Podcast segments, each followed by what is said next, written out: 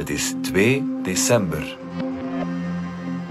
Dit is vandaag de dagelijkse podcast van de Standaard. Ik ben Alexander Lippenveld.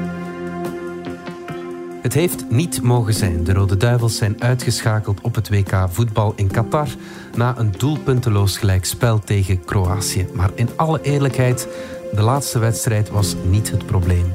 De gouden generatie sneuvelt in de woestijn. En bondscoach Roberto Martinez stapt op. Waar ging het mis en wat brengt de toekomst voor onze Rode Duivels?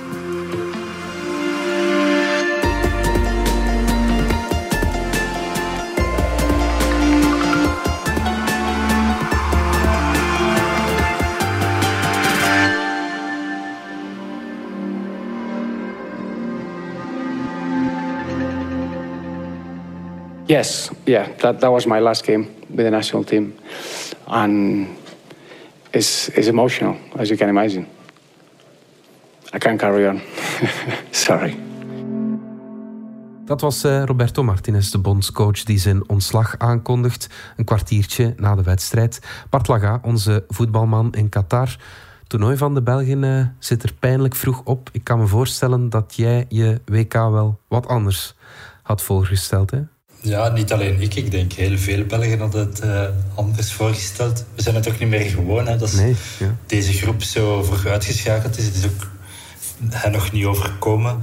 De laatste keer dat uh, België zo vroeg een toernooi moest verlaten was Euro 2000. Okay, ja. um, ik herinner mij ook nog dat dat in heel pijnlijke omstandigheden was. Uh, er komt altijd veel drama bij kijken en dat, dat was nu niet anders.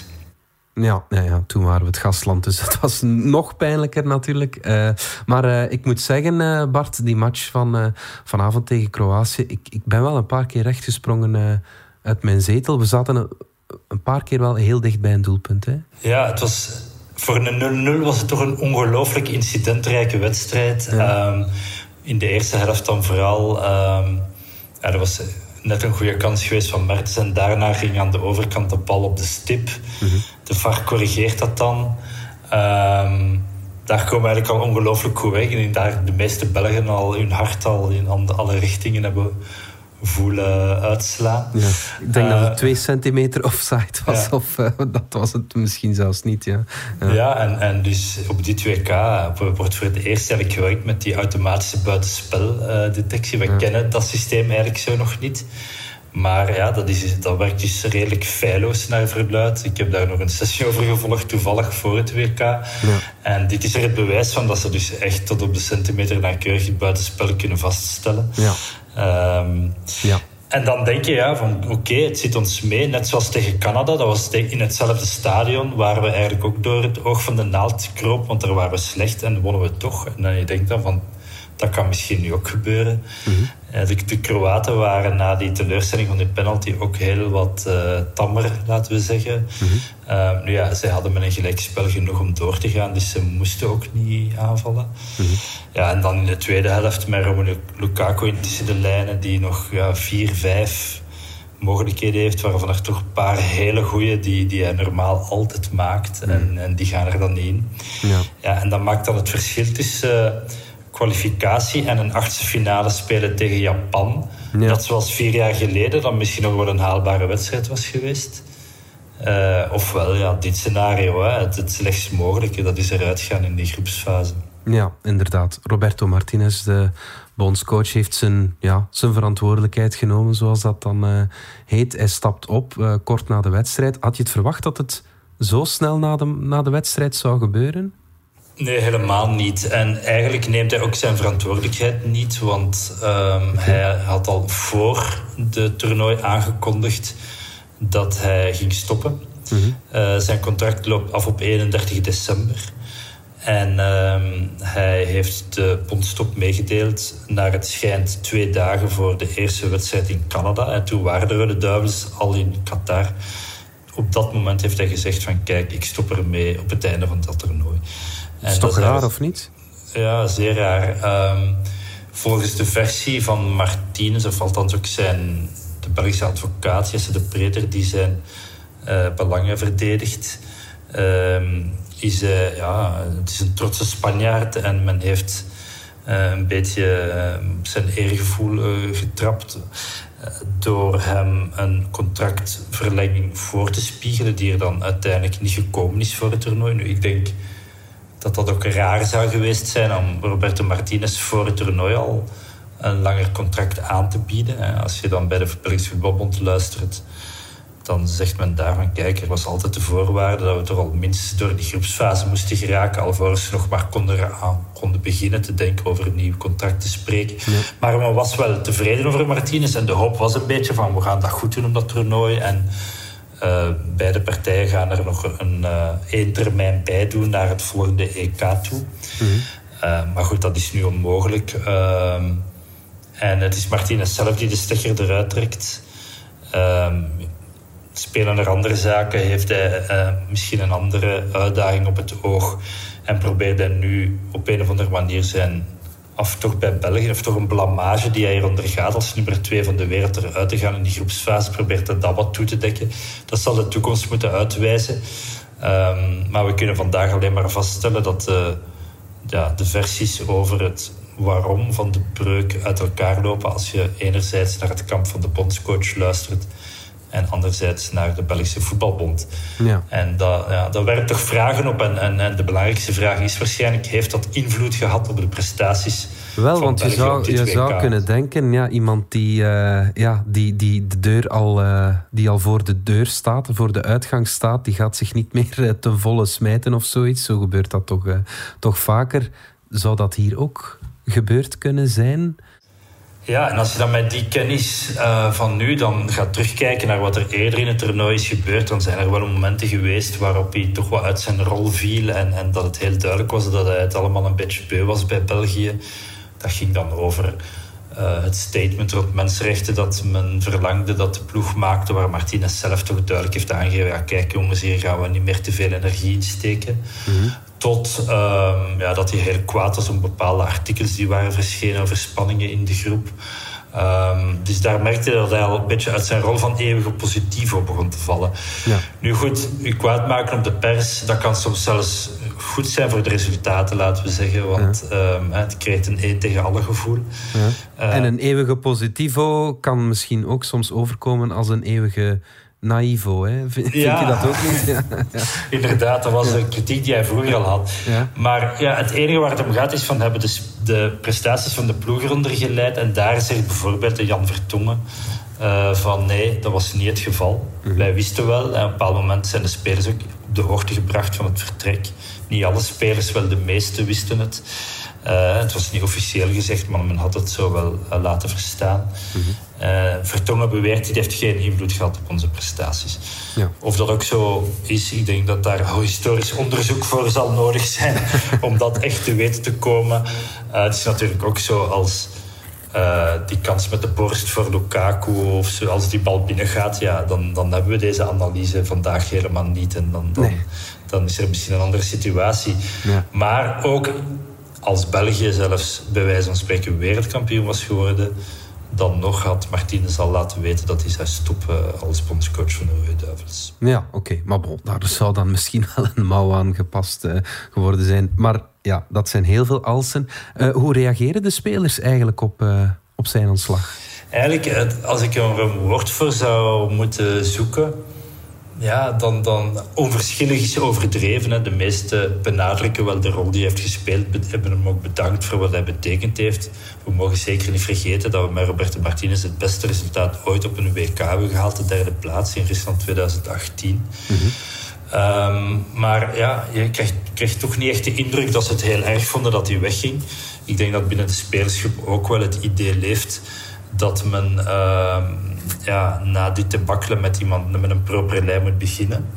En uh, ja, er zijn dan twee mogelijkheden voor een propere lijn. Ofwel neem je een nieuwe bondscoach, of neem, wel neem je nieuwe spelers. Ja. En op dit moment zijn er geen spelers uh, op Toby Alderweireld na die hem twijfelt. Hè. Mm-hmm. Maar ja, waarom twijfelt hij? Dat is omdat hij merkt dat de anderen er nog wel mee willen doorgaan. Dus inclusief Jan Vertongen, inclusief Dries Mertens, die 35 zijn en de oudste zijn, mm-hmm. inclusief Axel Witsel, die um, twee jaar jonger is dan 33, geloof ik. Ja. Dus al die spelers die willen nog wel doorgaan met die nationale ploeg.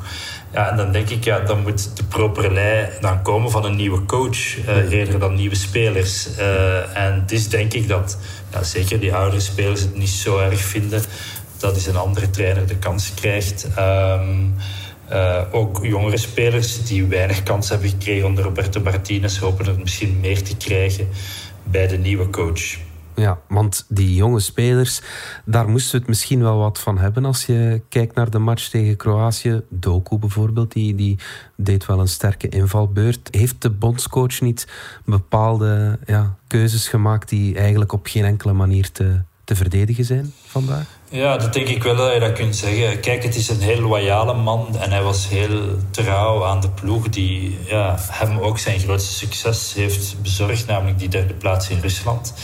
Die spelers heeft hij echt tot het laatst mogelijke moment de hand boven het hoofd gehouden. En dat zag je ook in de opstelling van die laatste wedstrijd uh, tegen Kroatië. Met Mertens in de spits. Met uh, ja, alle namen van, van ploeg. Ook Meunier stond er gewoon op. Alhoewel die ook niet de beste wedstrijd heeft gespeeld.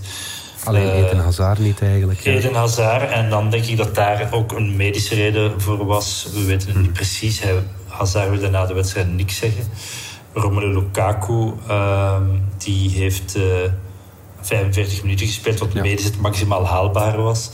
Mhm. Hij heeft eigenlijk ja, uh, die jongeren te weinig gebruikt, denk ik ik denk wel dat hij de juiste jongeren had geselecteerd. Uh, Doko is daar nog wel ingevallen. Maar ja, ook in de verdediging had hij bijvoorbeeld al wat vaker wat nieuwe namen kunnen gebruiken. Van de andere kant moet je zeggen dat de defensie was het probleem niet dit toernooi. Uh, ja. Ze hebben twee keer de nul gehouden. Het was vooral de aanval die het liet afweten. Eén doelpunt gescoord in drie wedstrijden is helemaal niet wat we gewoon zijn van deze groep Rode Duivels. Ja, het is inderdaad wel opvallend dat we ons al jaren zorgen maken over die defensie en dat het net aan de, aan de andere kant van het veld stokt. Het, hè? Ja. het enige doelpunt dat we gemaakt hebben in Qatar is dan nog een lange bal van, Jan, van Toby Alderweireld, pardon. Ja. Die dan wordt, mooi wordt, netjes wordt afgewerkt door Michi Batshuayi. Maar die mm. spelers die we hadden verwacht, Kevin De Bruyne in de eerste plaats, uh, maar ook Romelu Lukaku, Eden Hazard als hij wat fitter zou worden... Maar ook een Leandro Trossard, die nu toch ook een kans kreeg van bij het begin. Ja, die hebben het laten afweten. Het meest opvallende vond ik persoonlijk was dat zelfs Kevin De Bruyne, de, wat was het, de derde bij de Gouden Balverkiezing, dat die zelfs zichzelf niet was. Dat hij ja, niet de De, de, de Bruyne van Manchester City is. Hoe, hoe kwam dat? Dat is um, echt wel iets dat, dat we van hemzelf eens moeten proberen te weten te komen. Maar dat gaat niet gemakkelijk zijn, want Kevin De Bruyne is soms een beetje een gesloten boek. Ja. En um, ja, er zijn heel veel theorieën al de ronde gegaan. Want het was al van de eerste wedstrijd dat hij eigenlijk... Zelfs al de oefenwedstrijd tegen Egypte, waar hij in de fout gaat voor de eerste tegengoal. Um, hij voelde zich denk ik niet lekker in zijn vel. Um, hij miste duidelijk zijn familie. Hij is ook wel iemand die ja, de laatste jaren geleefd wordt als voetballer. Ongelooflijk lange seizoenen bij, Kevin, bij Manchester City speelt. Uh, daar als beste speler wordt uitgeroepen. De best betaalde speler ook is van Manchester City. De, ja, de ploeg die nu dominant is in Engeland. Vier van de vijf laatste titels heeft gewonnen. Het zijn eindeloze seizoenen. De druk is immens. Zowel bij zijn club als bij zijn nationale ploeg. Ja, dus ik kan me voorstellen dat het voor hem wel, wel eventjes wat te veel is. En, wat ik me zelfs kan voorstellen is dat hij misschien die uitschakeling nu ook niet zo'n drama vindt. Dat hij, mm. ja goed, hij zal het wel erg vinden horen. Ik wil hem zeker niet van beschuldigen van desinteresse. Maar het is iemand die zo geleefd wordt als voetballer. En ik denk dat je dat soms wel wat merkt, dat hij soms wat die spelvreugde kwijt is in wedstrijden waarin het dan wat moeilijker gaat. En dat hij dan uh, misschien, uh, ik ben geen psycholoog, voor zichzelf de mentale switch maakt van oké, dit, dit gaat nu lukken, laten we maar gewoon weer overgaan. En uh, ja, die spelers spelen begin binnenkort weer om de prijzen in Engeland. Het stopt nooit voor hen.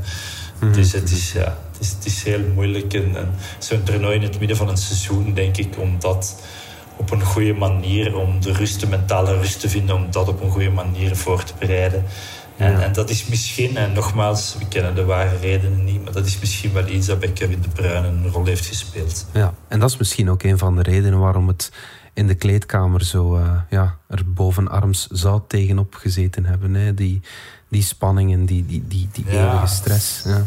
Ja, Kevin De Bruyne is natuurlijk een no-nonsense man die, die, die altijd vrijheid zijn gedacht zegt. En dat, dat valt soms slecht. Ja. Zeker als je dan zegt van we zijn te oud om wereldkampioen te worden. Ja, dan kan je de vraag stellen, wat ga je dan doen in Qatar eigenlijk?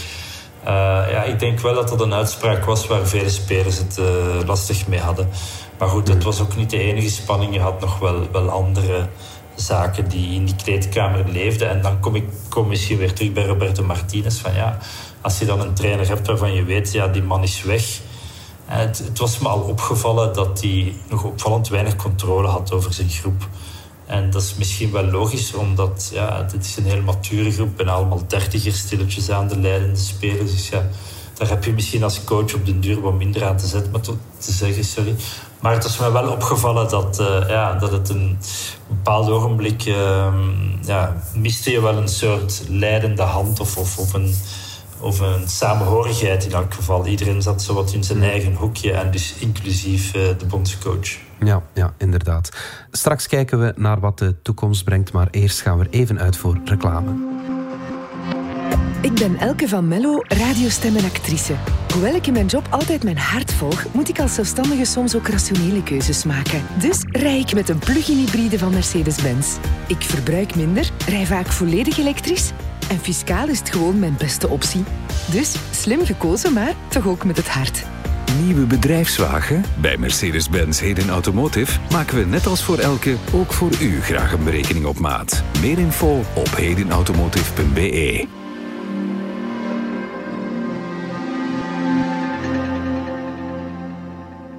Bart, uh, terug naar de Rode Duivels. Dit, wordt, ja, dit werd altijd onze gouden generatie uh, genoemd. Hè. Die term die kennen we intussen wel. We zijn top op elke linie. Is dit nu het einde van die generatie? Ik hoop van niet dat er zo nog een soort onverwachte sequel uh, komt.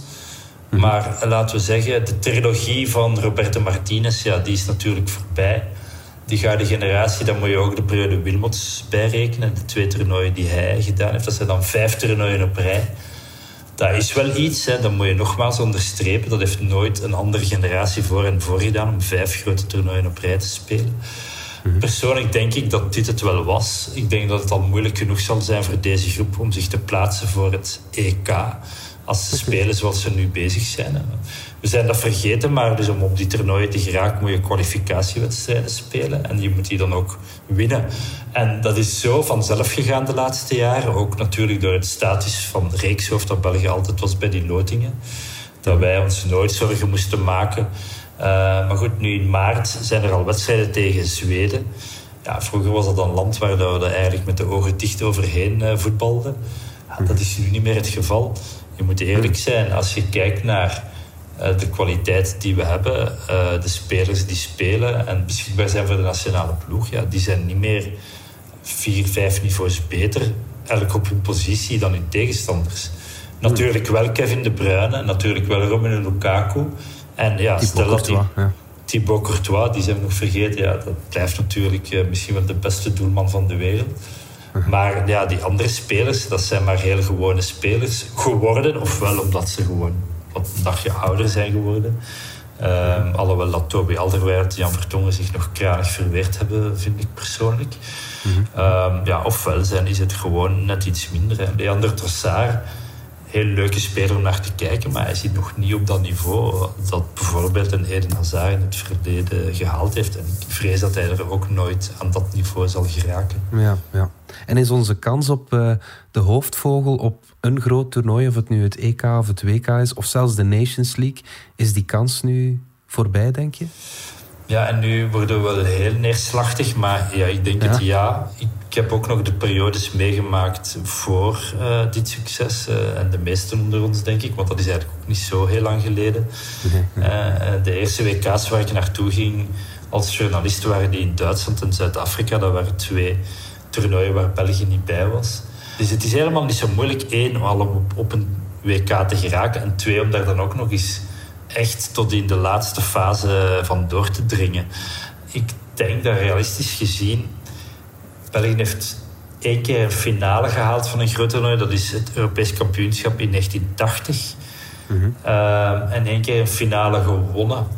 uh, de Olympische Spelen in 1920, toen uh, het voetbal eigenlijk, toen het WK nog niet bestond en voetbal, de, de, de Olympische voetbalkampioen een beetje als een wereldkampioen werd beschouwd. En dat was België dan in eigen land in Antwerpen. Dus als je zo rekent, moet je eigenlijk zeggen dat we waarschijnlijk ja, toch nog een gemakkelijk voor een halve eeuw weer vertrokken zijn om, om weer zo eens een finale te bereiken en dan hopelijk te winnen. Ja, oké, goed. Zijn er toch nog lichtpuntjes, Bart, voor de toekomst? Als we dan kijken naar de spelers. Ja, zeker wel, uh, Alexander, en gelukkig maar. En dat is ook wel wat sommige van de oudere spelers ook zeggen. Bijvoorbeeld de verdedigers, om terug te komen bij Jan Vertongen. Die is eigenlijk heel erg te spreken over het niveau van de, van de jonge verdedigers die met hen trainen. Denk maar aan een Wout Vaas, aan een Arthur Theaat, aan een Zeno de Bast. Dat zijn de drie jonge verdedigers die mee waren. Die, we hebben ze weliswaar niet echt in actie gezien op het WK. Maar um, ja, ze, op dit moment zijn het wel spelers die nog aan het ontdekken zijn hoe ver dat ze kunnen komen. En dan hebben we het dus over die befaamde verdediging, wat zo gezegd onze Achillespees was. Ook op het middenveld denk ik, ja, Juri Tielemans zou nu de leider moeten worden van dit team. Onana verwacht ik heel veel van. Dat is heel jammer dat hij nu geschorst was voor die wedstrijd. Dat had uh, Roberto Martinez ook vooraf gezegd dat hij dat heel spijtig vond. Misschien had hij nog wel uh, het verschil mee kunnen maken. En dan, ja, vooraan moeten we hopen dat Jeremy Doku bespaard blijft van blessures. Want die heerlijke versnellingen dat hij heeft, bal aan de voet, ja, dat is die klasse die je uh, een ronde verder kunnen brengen op een groot toernooi. En, en dat is wat we gemist hebben met name nu in Qatar. En Sarah Penda waren de andere jongeren die mee waren. Je weet nooit hoe die jongens zich gaan uh, kunnen ontwikkelen. Hoe gaat het met Charles de Ketelaar in AC Milan aflopen? Ja, laten we hopen dat er daar toch uit die grote groep, als er daar zo twee, drie opnieuw toptalenten kunnen opstaan die de, de groep op, op sleeptouw kunnen nemen, dan verwacht ik toch nog wel mooie momenten. Ja, ja, ja, en de trainer natuurlijk ook. Die moet, er, uh, die moet er nu ook komen. Wie denk je dat de troepen gaat leiden? Of wat voor een trainer heeft onze nationale ploeg nu nodig?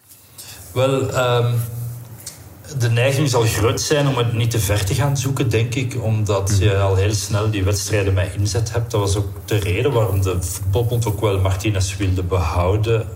Op voorwaarde natuurlijk dat het resultaat in Qatar goed genoeg was dan zou je kunnen zeggen, je kijkt naar de staf van Martinez, is een Thierry Henry Nu, als hij al zou winnen, willen, sorry, vrees ik dat hij nogal duur zal zijn. Thomas Vermalen is nog zijn naam. Heeft misschien ook nog te weinig ervaring. Er wordt ook geroepen om Vincent Company, maar goed, die is op dit moment heel goed bezig bij Burnley in de Engelse tweede klasse. Zou kunnen promoveren naar de Premier League. Dus ik denk dat het ook niet evident is om die op dit moment daar te gaan weghalen. En wie weet komt zijn tijd later nog. Ja, en dat zijn de evidente eerste namen. En dan heb je natuurlijk een lange reeks van... Uh, enerzijds Belgische trainers die, die hoog staan aangeschreven. De Philippe Clement zijn, Van Azenbroeken van deze wereld. Uh, worden genoemd. Ja, uh, ja je, je, weet maar nooit. Ja. tot, zoals men ooit bij Martinez is terechtgekomen, een open procedure dat men alle kandidaturen wereldwijd aanvaardt en dan kijkt van misschien solliciteert er wel iemand die we niet verwacht hadden. Ja, het zou nu maar zomaar kunnen. Dat was toen een, beetje, ja, een heel onverwachte keuze. Het zou zeker kunnen dat dat nu opnieuw het geval zal zijn. Maar nogmaals, de tijd dringt. Ja. Dus uh, ja, ik vraag me wel af uh, hoe de bond het uh, gaat aanpakken. Ja, oké, okay, afwachten. Goed, Bart Laga, plezier daar nog uh, in Qatar en dankjewel. Ja, graag gedaan. Blijf nog even hangen, want ik heb een bijzondere luistertip. Toen tv-maker Bart de Pauw exact vijf jaar geleden in een video bekend maakte dat hij wegens klachten over grensoverschrijdend gedrag niet meer voor de VRT mocht werken, barstte MeToo in Vlaanderen los.